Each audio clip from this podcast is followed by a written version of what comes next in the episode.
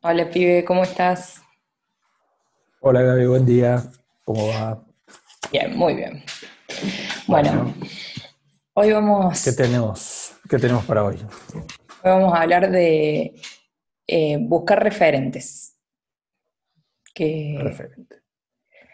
que, digamos, cada vez que uno va a arrancar algo, eh, creo que lo más importante es hacer una búsqueda de referentes y todo el tiempo, ¿no? Yo creo que uno tiene que empezar a, a investigar qué es lo que hay en el área, quiénes son los que hoy en día eh, son representantes de lo, que, de lo que uno quiere o aspira a ser. y, y por ahí eh, arrancar con ya un badaje que ellos ya fueron trabajando, no arrancar de cero. Eh, que por ahí es un- una cosa que, que uno cree que, está- que- que inventó eh, la rueda y quiere empezar a hacer todo de cero y por ahí ya hay un camino andado por muchos otros eh, que está bueno ya tenerlo en la valija guardado y decir, bueno, a ver, todo esto ya, ya, ya lo ya allanaron el camino, entonces eh, está bueno saber eso y por otro lado también investigar para saber si realmente eh, te gusta lo que hacen, porque por ahí, viste, la rutina de esa persona al final no te gusta y vos pensabas que te gustaba, pero no. Bueno, más o menos por ahí eh, creo que viene la mano. Bien, técnicamente eso con- se le llama el mapeo. Digamos, cuando uno empieza algo, a ver, lo primero que te dicen, bueno, ¿qué hay ya de eso? ¿Qué, qué- qué- qué conocemos de eso? Bueno, es todo el primer trabajo de, de- de relevamiento y de conocer justamente lo que decías vos, no inventar nuevamente la rueda. Así que me, me parece excelente. Cuando, cuando empezar, antes de empezar, incluso antes de, de una definición, como puede ser la, vocacional, es, es sumamente importante ver si lo que parece realmente es. Por decirte, a ver, el caso más típico es eh, los jugadores de fútbol. Eh, todos decimos, ah, mira, me gustaría eh, ser ese. Y después, detrás de eso, no es tan fácil como ir a jugar al fútbol un ratito y, y, ganar un- un- una torta de plata y bla, bla, bla. Sino que por ahí eh, Sí, tiene mucho un sacrificio. esfuerzo por detrás que hacen que el juego pase a ser eh, algo que ellos odian, por decir. El- ellos- pasa, yo me acuerdo de Batistuta que contaba que, que a él no le gustaba hacer lo que, lo que hacía, pero bueno, que lo hacía por la plata, más vale. Y bueno, eh, en, en eso, y sí, sí, porque ya, ya no es el que nos juntemos a jugar el fútbol en la canchita y, y yo con vos y vos, sino que ya empieza a ser algo profesional donde hay exigencias, donde, no sé, por decirte, tenés que tener una dieta que no te podés salir nunca de esa dieta, bla, bla, bla, bla. El nadador, por ejemplo, el nadador, eh, uno porque no conoce, pero si, si, si entra en el mundo ese, los tipos entrenan cuatro veces por día a veces. Eh, Se levantan a las 5 de la mañana, le despegan hasta las 7, después está, vienen a las 10 de la mañana, tres horas más. Mira, desde Y- que hacemos estos podcasts, yo valoro mucho al locutor que se levanta a las 4 de la mañana para arrancar a las 6 en la radio. Y-.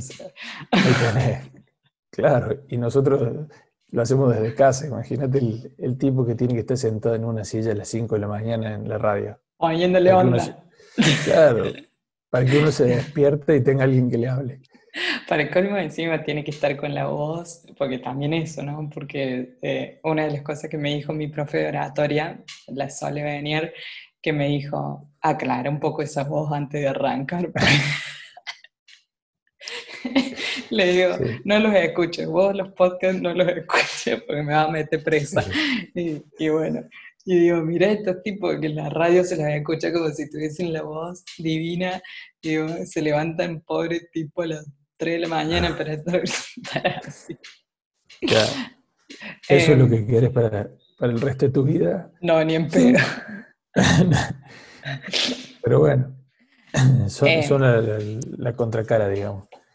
Sí, y, creo que, en todas las profesiones pasa esto, y sobre todo eh, también pasa en las redes sociales, viste, que, vos ves y seguís a, no sé, a artistas o seguís a, a referentes de, todos los rubros y vas a decir, uy, me encanta su vida. Y en realidad uno muestra lo que, lo que está bueno, pero no muestras todo lo que no está bueno.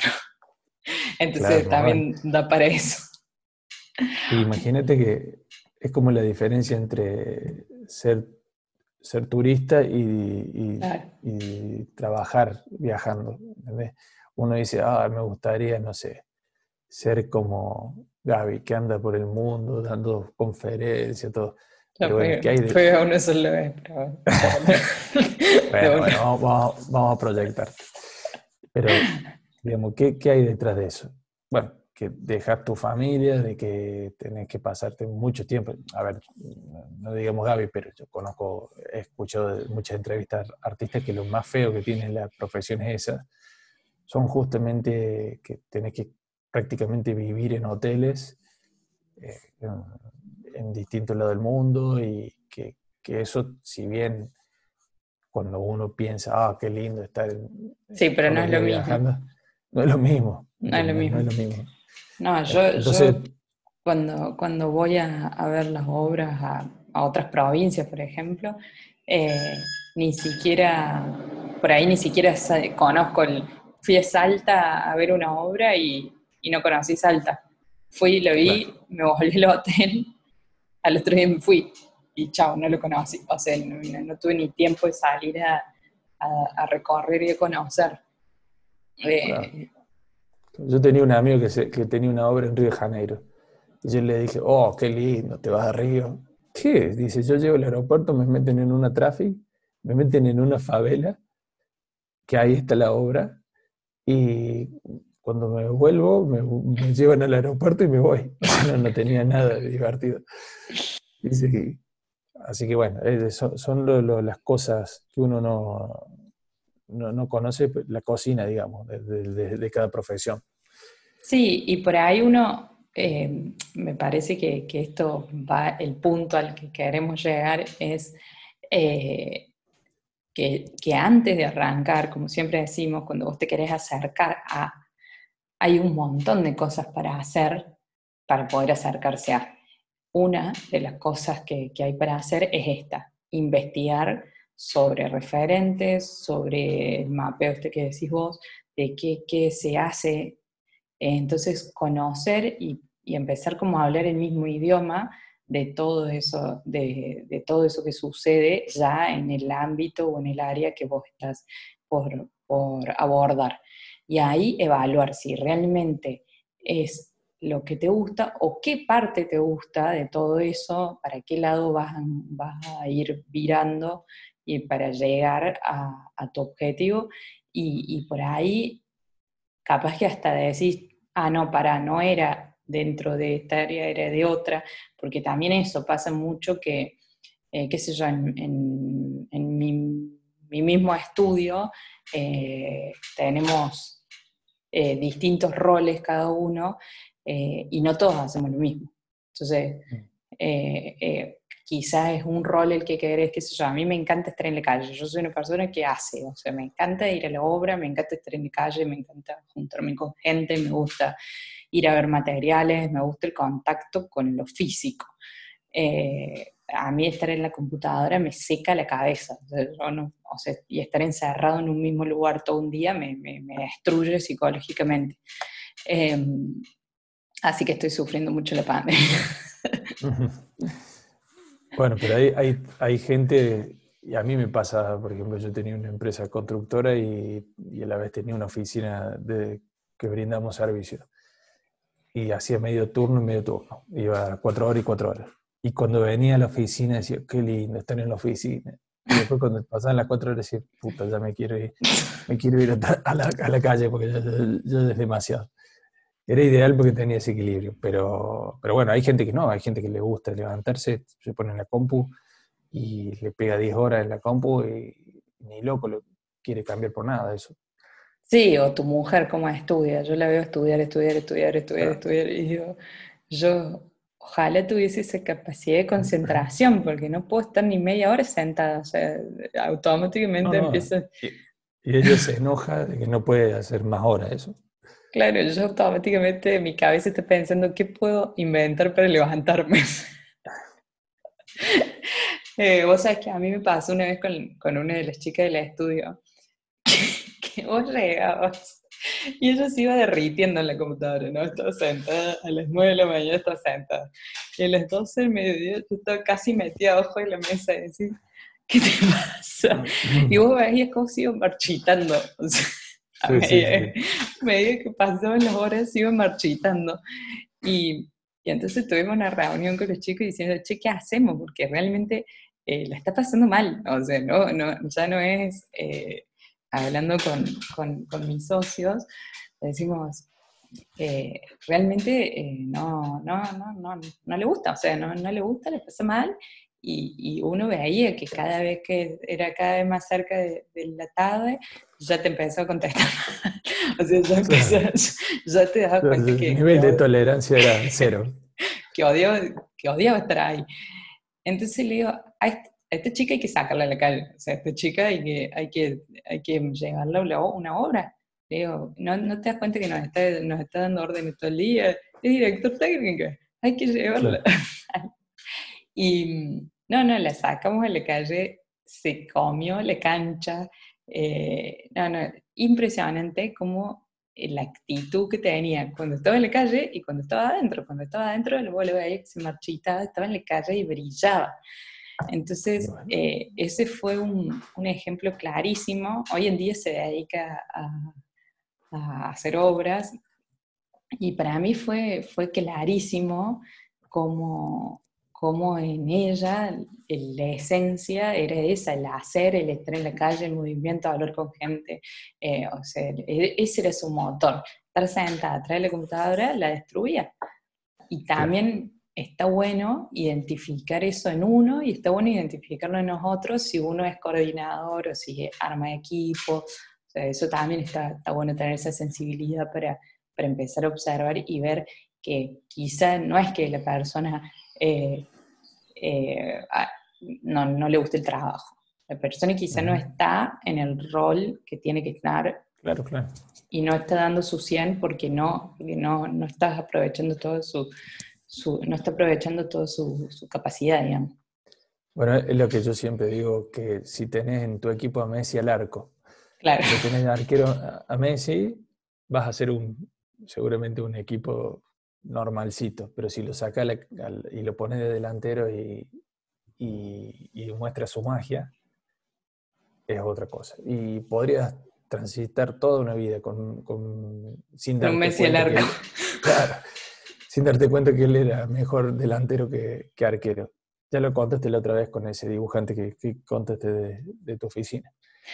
Pero eh, bueno, en la oficina nuestra también pasa lo mismo. por ahí, no sé, alguien se está de vacaciones, se va de vacaciones 15 días, entonces eh, a alguien pones en su puesto. Y en esa dinámica de cambiar roles, bueno, el entusiasmo temporal también te hace que, que, tengas otra, otro, otro impacto en el trabajo. Y, pero se nota que, bueno, que florecen porque también son desafíos nuevos y, bueno, cambia un poquito la, onda del, puesto.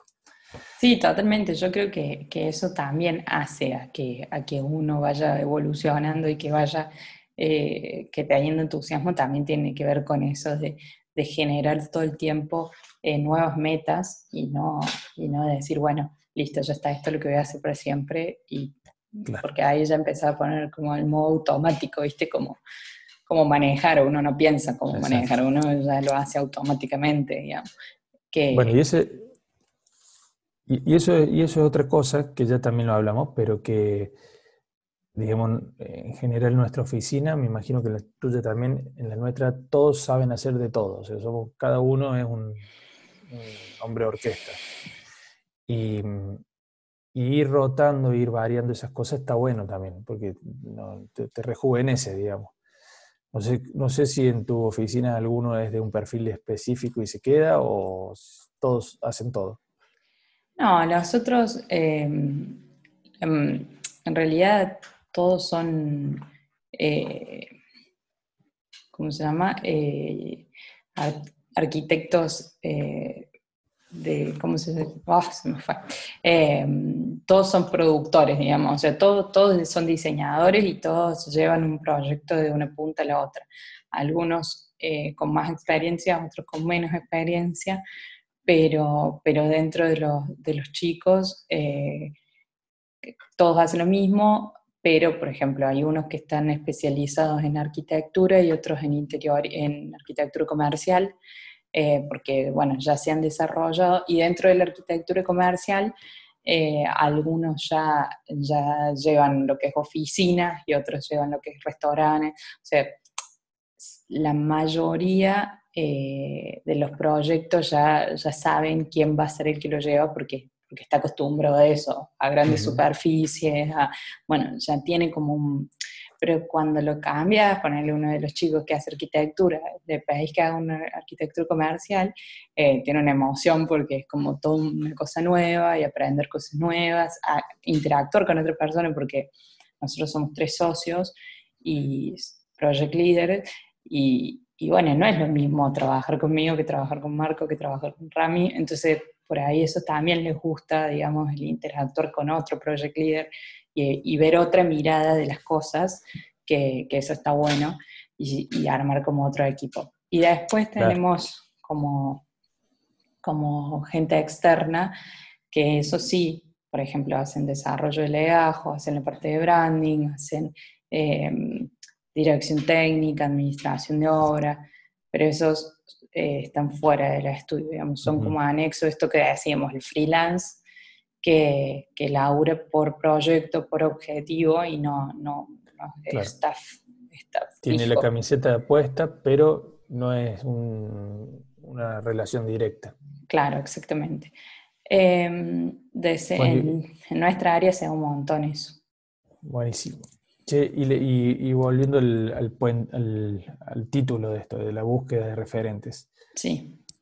Eh, ustedes, evidentemente, cuando hacen un proyecto, ese mapeo es qué hay sobre eso, ideas y todo, pero, pero, pero como vocacionalmente, como oficina, como, como diseñadores, ustedes tienen, tienen aspiraciones, estudios que los mueven, que, que, admiran, admiración sobre otros estudios. ¿Cómo, Sí, la verdad que, que, Viene uno y dice, miren, miren estos tipos, son unos genios, lo, investiguemos. ¿Cómo, es, ¿Cómo, es, esa dinámica?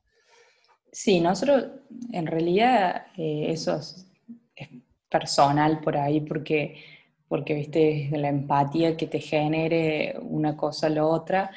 Eh, sí buscamos muchos referentes, por ejemplo, por ejemplo, cuando arrancamos con todo el tema corporativo y la parte de oficina, eh, hay, hay, estudios casi dedicados a eso exclusivamente. Entonces, bueno, empezamos a, a conocerlos.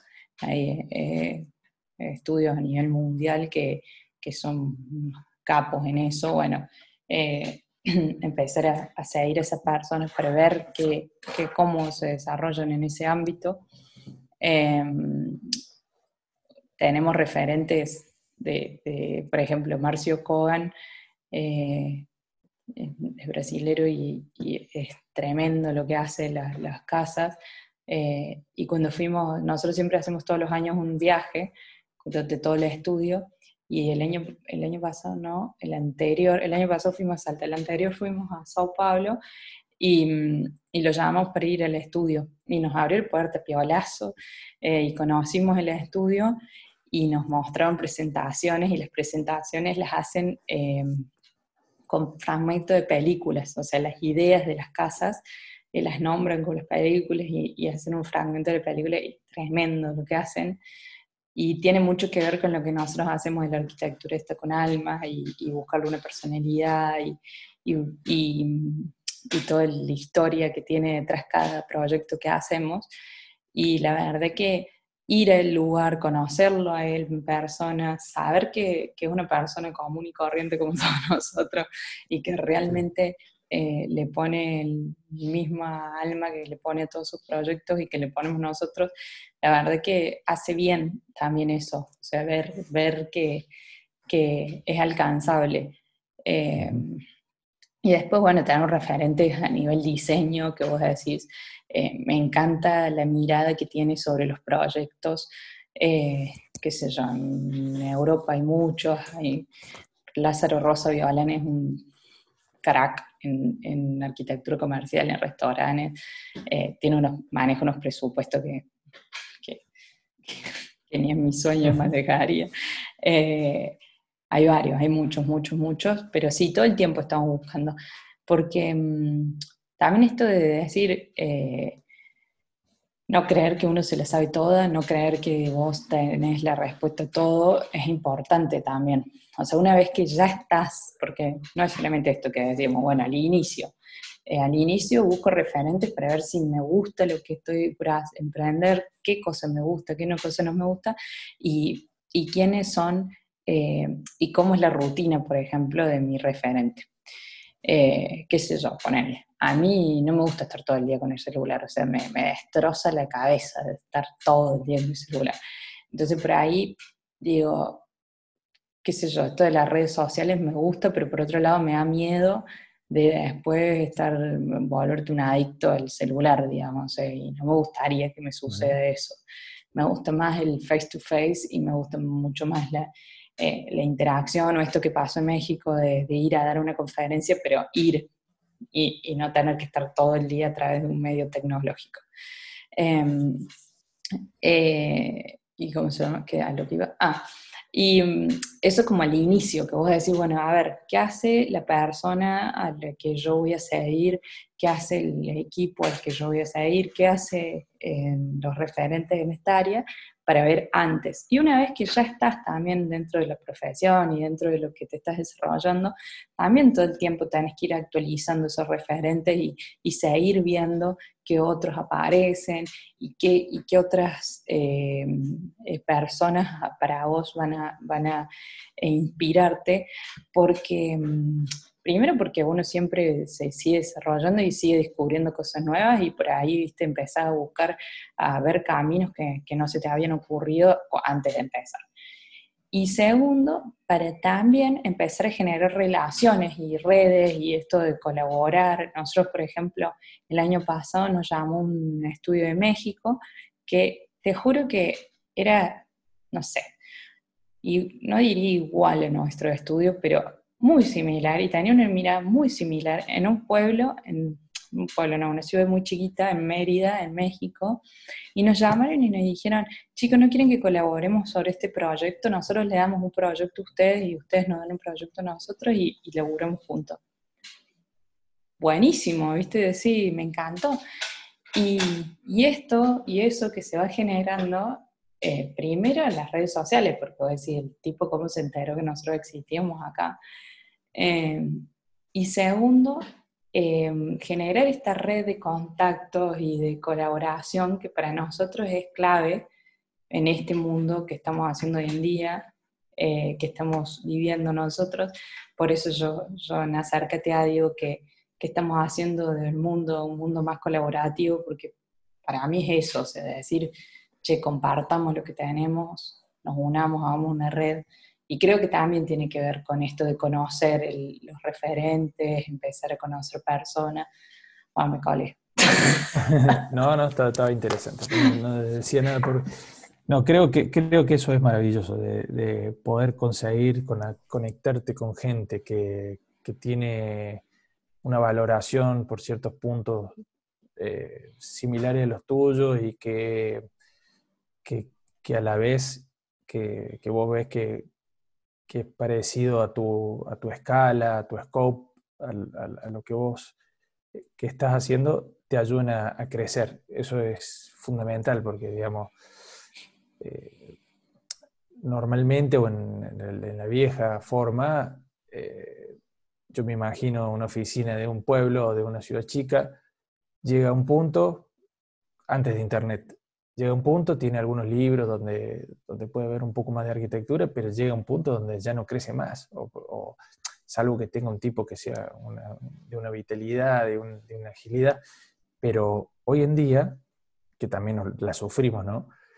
Pero conocer que otro grupo en, otro en otra latitud del mundo está haciendo con los recursos que vos tenés, que son cinco o seis tipos, que que hacen arquitectura de este tipo y vos ves que hacen cosas que te, asombran o que te estimulan o que te inspiran, eso es tremendo. Para mí eso es, digamos, el motor de, que alimenta a la profesión. Totalmente. No, veo otro, no veo otro motor. Totalmente. Ni la plata, ni, nada. ver, loco, mira, miré, las cosas que hacen estos tipos y no son más que nosotros. ¿Por qué nosotros no podemos hacerlo? Lo vamos a hacer, lo, hacemos ya, apago la compu y me pongo ya a hacerlo. Sí, y el, eso de decir, no son más que nosotros, porque viste que uno siempre piensa que, no sé, que el otro es un superhéroe. Y, y, que, y que, a ver, creo que, que, que sí, las posibilidades económicas seguramente eh, ayudan, porque, qué sé yo, nosotros somos un país subdesarrollado donde tenemos que, que remarla en dulce de leche, o sea, más allá de que es el país de las oportunidades, también, qué sé yo, yo veo Pinterest y vos ves unas cosas que decís, acá no las consigo ni en pedo, o sea, acá las tengo que hacer yo a todos, hágalo usted mismo. Eh, viste, muebles, nos pasó cuando fuimos a trabajar a Chile, que era como estar en Disney, o sea, ibas a a un galpón que ya todo lo que vos veías en Pinterest existía, ¿entendés? Acá en Argentina no pasa, acá yo tengo que verlo eh, y pensar cómo lo voy a hacer para adaptar una técnica, para, qué sé yo, un tipo de aberturas que abra de una manera determinada. Vos vas a la casa de abertura y te dicen, no, tengo la corrediza, la pivotante, la tres tipos, y no hay forma de, buscar otra vuelta. ¿eh? Te dicen, no, no se puede hacer. Entonces yo tengo que llamar a un herrero, tengo que buscar que el herrero se me entienda cómo quiero que abra, investigar sobre cómo es la abertura. Yo fui a hacer una obra bélgica y, y, yo, y yo estaba como, ¡ah! viste, como que iba a, Disney literal, iba a ver las, cuando fui a la casa de abertura en Bélgica era como, no puedo creer que todo esto exista y, nosotros acá haciéndolo con pico y pala, Entonces... Sí, sí. Eh, eh, bueno, decime, a mí, con, voy a imaginarte en la robótica. Nosotros queremos hacer que un motor mueva una rueda, ¿sí? Entonces, vos buscas actuar, eso se llaman actuadores robóticos. Actuar robótico, salen 30 páginas, ninguna de Argentina. Entonces empecé a buscar dónde consigo uno acá. No existe, no existe, no existe, no existe. Pero no existen, no existen. O sea, claro, sí, sí, no. No puedo traerlo ni de China ni de Estados Unidos porque por los límites de, de, las importaciones, bla, bla, bla. Tenés que generar vos el motor. Entonces, ¿qué hicimos? Empezamos a, ver, fabricamos el motor nosotros. Claro. Pero imagínate que eso es irse como la boca 10 casilleros para atrás sí, sí, totalmente. Una, cosa rara. Bueno, bueno ahí, nos, desviamos un poquito. Pero... Sí, pero, pero eso también te amplía el. Te amplía el. Eh, ¿Cómo se llama? El ingenio. El, ingenio. Yo creo que nosotros somos muy ingeniosos, los argentinos, sobre todo por eso, porque vos decís, eh, tenemos, que, tenemos que inventar eh, todo de cero. Bueno, en fin. Eh, sí, es lindo, pero también debe ser lindo no tener que hacerlo, ¿no? No, no, yo te digo que cuando fui a estos lugares que, que ya las cosas estaban resueltas, decía, o sea, eh, un 70% de mi trabajo ya está hecho, digamos. O sea, yo, yo, yo en Argentina tengo otro 70% de energía que le tengo que poner a que, a que se creen todas esas cosas. Esto ya vas y elegís que otra cosa. O sea, ya vas a elegir, lo ves, ves cómo va a quedar, porque eh, es increíble, digamos. Sí, digamos, tiene su... A ver, nosotros estamos, en Argentina estamos todo el día haciendo crucigrama. Eso ya tiene la palabra, nosotros, nosotros la, buscamos. Y eso agiliza el cerebro, sin ningún lugar a duda. Pero, pero es como decir por ahí te hacen gastar una energía en, un tema que ya está resuelto mundialmente. Totalmente. Eh, bueno, y no es divertido. Eso, ese es el punto, digamos. O sea, no, no arrancar de cero diciendo, bueno, listo, soy yo solo en la vida y yo solo voy a eh, inventar esta nueva profesión o esto nuevo que quiero hacer. No, o sea, nunca, nunca vas a ser el único en nada. Eso, eso de lo de movida. No vas a ser el primero que invente nada. O, o, serán unos pocos los que hagan eso. No, no, eh, puede ser el primero que aplique algo sobre algo, pero que inventar es casi imposible. Casi imposible.